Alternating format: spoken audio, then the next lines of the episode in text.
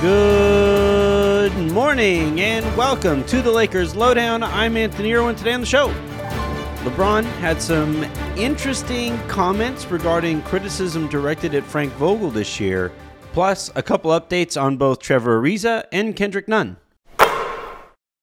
LeBron was asked after practice today about criticism being levied at uh, Frank Vogel in, in Frank Vogel's direction. And normally, this type of criticism about a coach or about a teammate or anything like that really gets a, a, an athlete to basically clam up and say, hey, this is us against the world. Whatever anybody else says uh, is stupid. They don't understand what's going on. LeBron didn't really go there. Quote, I think criticism comes with the job.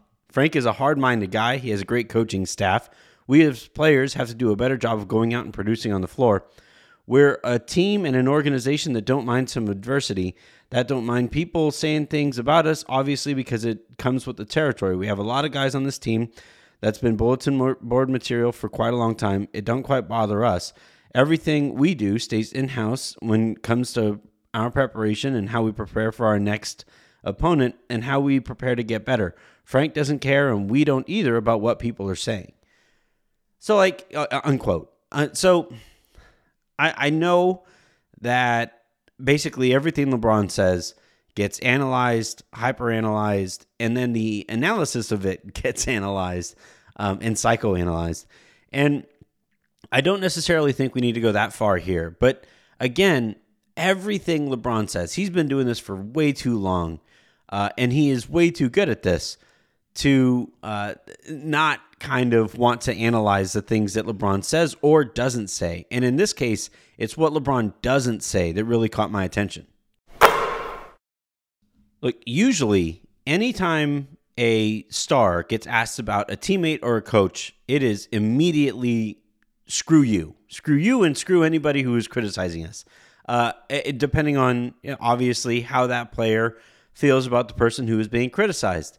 And and the fact that LeBron here, you know, basically says that yeah, there's a lot of criticism that's going to be coming, uh, and and Frank is used to it, and Frank uh, can handle it, and and and doesn't really ever truly answer the question, which was, you know, again, how do you feel about the criticism? It's it's it's just it just sticks out to me that he doesn't go out there and say anything along the lines of the people who are criticizing Frank don't know what the bleep that they're talking about because he has said that about previous coaches. He has said that about teammates. He is he, he knows how to answer these things and he knows when he says something like this, especially about a coach, and especially about a coach by the way, who has enough noise surrounding him about whether or not he's going to make it throughout the year here. LeBron is is hyper aware, hyper self-aware of the things that he says here. The fact that he doesn't really full throatedly stand up for Frank Vogel really kind of caught my attention. And then the other thing that we need to keep in mind here is the Lakers only gave Frank Vogel the one year extension. Everything that the Lakers do goes through LeBron, every single thing. And it, especially in regards to head coaches, assistant coaches, personnel, all that stuff. LeBron is in on those conversations always. And you know, it, it's it's not exactly a a really well kept secret. I, hell, it's not even a well kept secret. It's not even a secret. Frank Vogel wasn't LeBron's first choice as coach back when he was hired, and and you know, obviously we know how it went down with Lue. Some have said that it had to do with him feeling lowballed in terms of uh, the offer that the Lakers were willing to make him. Uh, others have pointed to the Lakers wanting Jason Kidd on his staff, and that Tyronn Lue wanted full uh, the, full control over who all is on his coaching staff. Whatever the situation might be, we know that it was Tyronn Lue and then Monty Williams, and then when both of those options fell through, Frank Vogel was right there, and clearly Frank Vogel wound up being a good call here. I, we don't know that he was necessarily the right man for the job because we don't know how things would have gone If Tyronn Lue was in charge of that team, we don't know how things would have gone if Monty Williams was in charge of that championship team. But we do know that Frank Vogel did win a championship. And normally, after a head coach wins a championship, we saw it with Mike Budenholzer, they get multi year extensions. Frank got a single year this year. And if you, again, look at this through the prism of LeBron being in on the conversation of how long a coach is going to be asked to stick around. And then you see here, given the frustrations of the way that this season has gone down, you, you, you start to put all of these things together and a relationship that, look, anybody who is close to the Lakers will tell you that LeBron and Frank get along really well. I have never, ever heard of uh, LeBron and Frank butting heads on something. I would also say, you know, my disclaimer there is that Frank is an incredibly easy guy to get along with, it seems. And Frank isn't exactly out there to ruffle any feathers or rock the boat with his with his bosses. And in this case, I know it's weird, but LeBron is kind of sort of one of his bosses. And and so when you see, you know, if if you look at this through the prism of LeBron kind of sort of being one of Frank Vogel's bosses, and this is the response that you get from a manager about an employee and how none of the none of the answers really standing up to defend Frank. Because again look at this. None of this. I'm to read it again. I think this I think criticism comes with the job. Okay. Frank is a strong-minded guy. Okay. He has a great coaching staff. Uh-huh nowhere there do you see Frank is a great head coach none of it you don't say we as players have to do a better job of going out and producing on the floor. We're a team and an organization that doesn't mind some adversity. And then it carries on from there. Nowhere in there does he speak up for Frank Vogel, the head coach. And that, given everything that's, out, that, that's also going on here, is worth keeping in mind. Another quote that I just can't help myself, I'm going to laugh at because this is how I cover this team. But uh, LeBron says this is from Jacob Rude, uh, who who uh, is one of the beat reporters here for Silver Screen and Roll. Uh, LeBron says he has not seen enough to know if this team is a complete roster based on injuries, including to himself. "Quote: I love what Rob and Coach and the front office did to assemble this team. We look forward to the journey ahead." This is also of note because you can't tell me that if the Lakers were where the Golden State Warriors are, for example that LeBron wouldn't have said what we did to assemble this team. No, in this case, LeBron is saying what everybody else did. Rob, coach, front office, they did a fantastic job, right?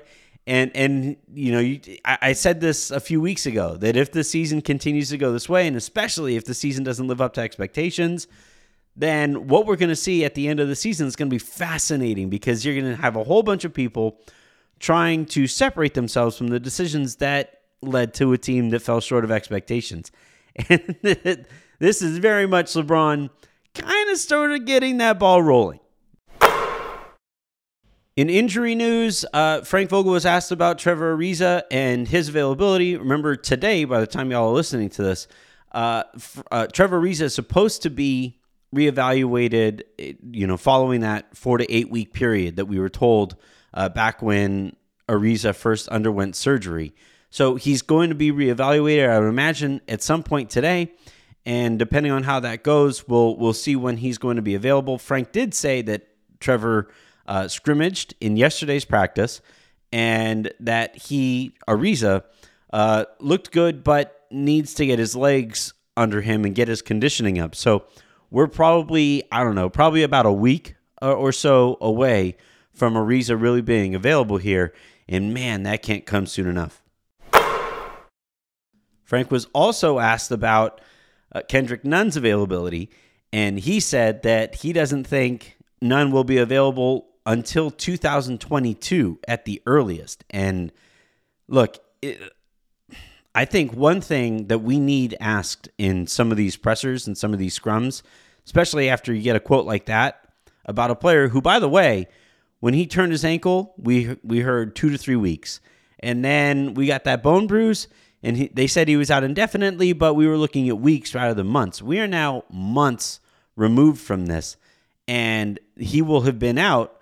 Remember, season started back in in in uh, mid to late October, and it's going to be early January at the at the soonest that we see uh, Kendrick Nunn on the floor. And even then, I wouldn't. I'm not particularly optimistic. We need to find out what other tests the Lakers are running on this guy to see if there's something else going on there beyond a bruise.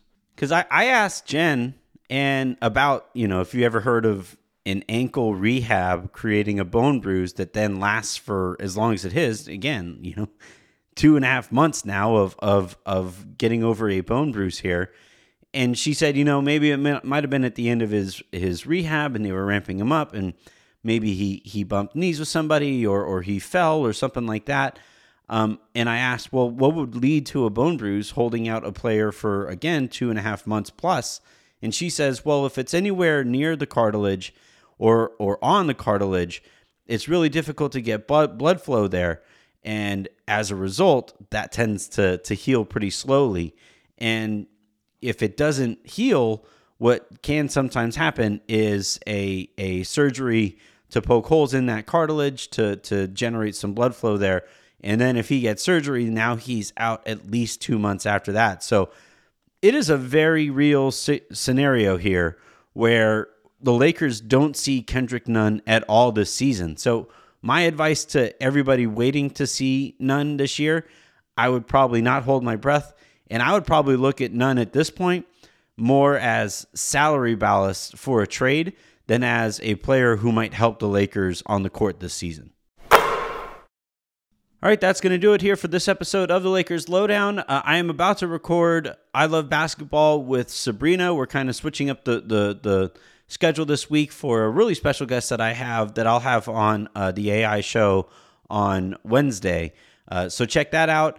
As well as later today, we're going to have recaps of Lakers Celtics at home and then a pressure cooker tonight uh, at the end of Lakers Celtics, no matter how that game is going in a now unnamed arena. They were pulling down the, the, the Staples Center uh, letters there, so that was kind of uh, weird to watch uh, from afar as that took place. Uh, but it is Lakers Celtics game day today. So get ready for what should be a really fun game, a really fun pressure cooker at the end of it, and then a whole bunch of recap and analysis from this feed, silverscreenroll.com, this show, Taco Tuesday, all that good stuff. Until all of that, I'm Anthony Irwin saying have a good one.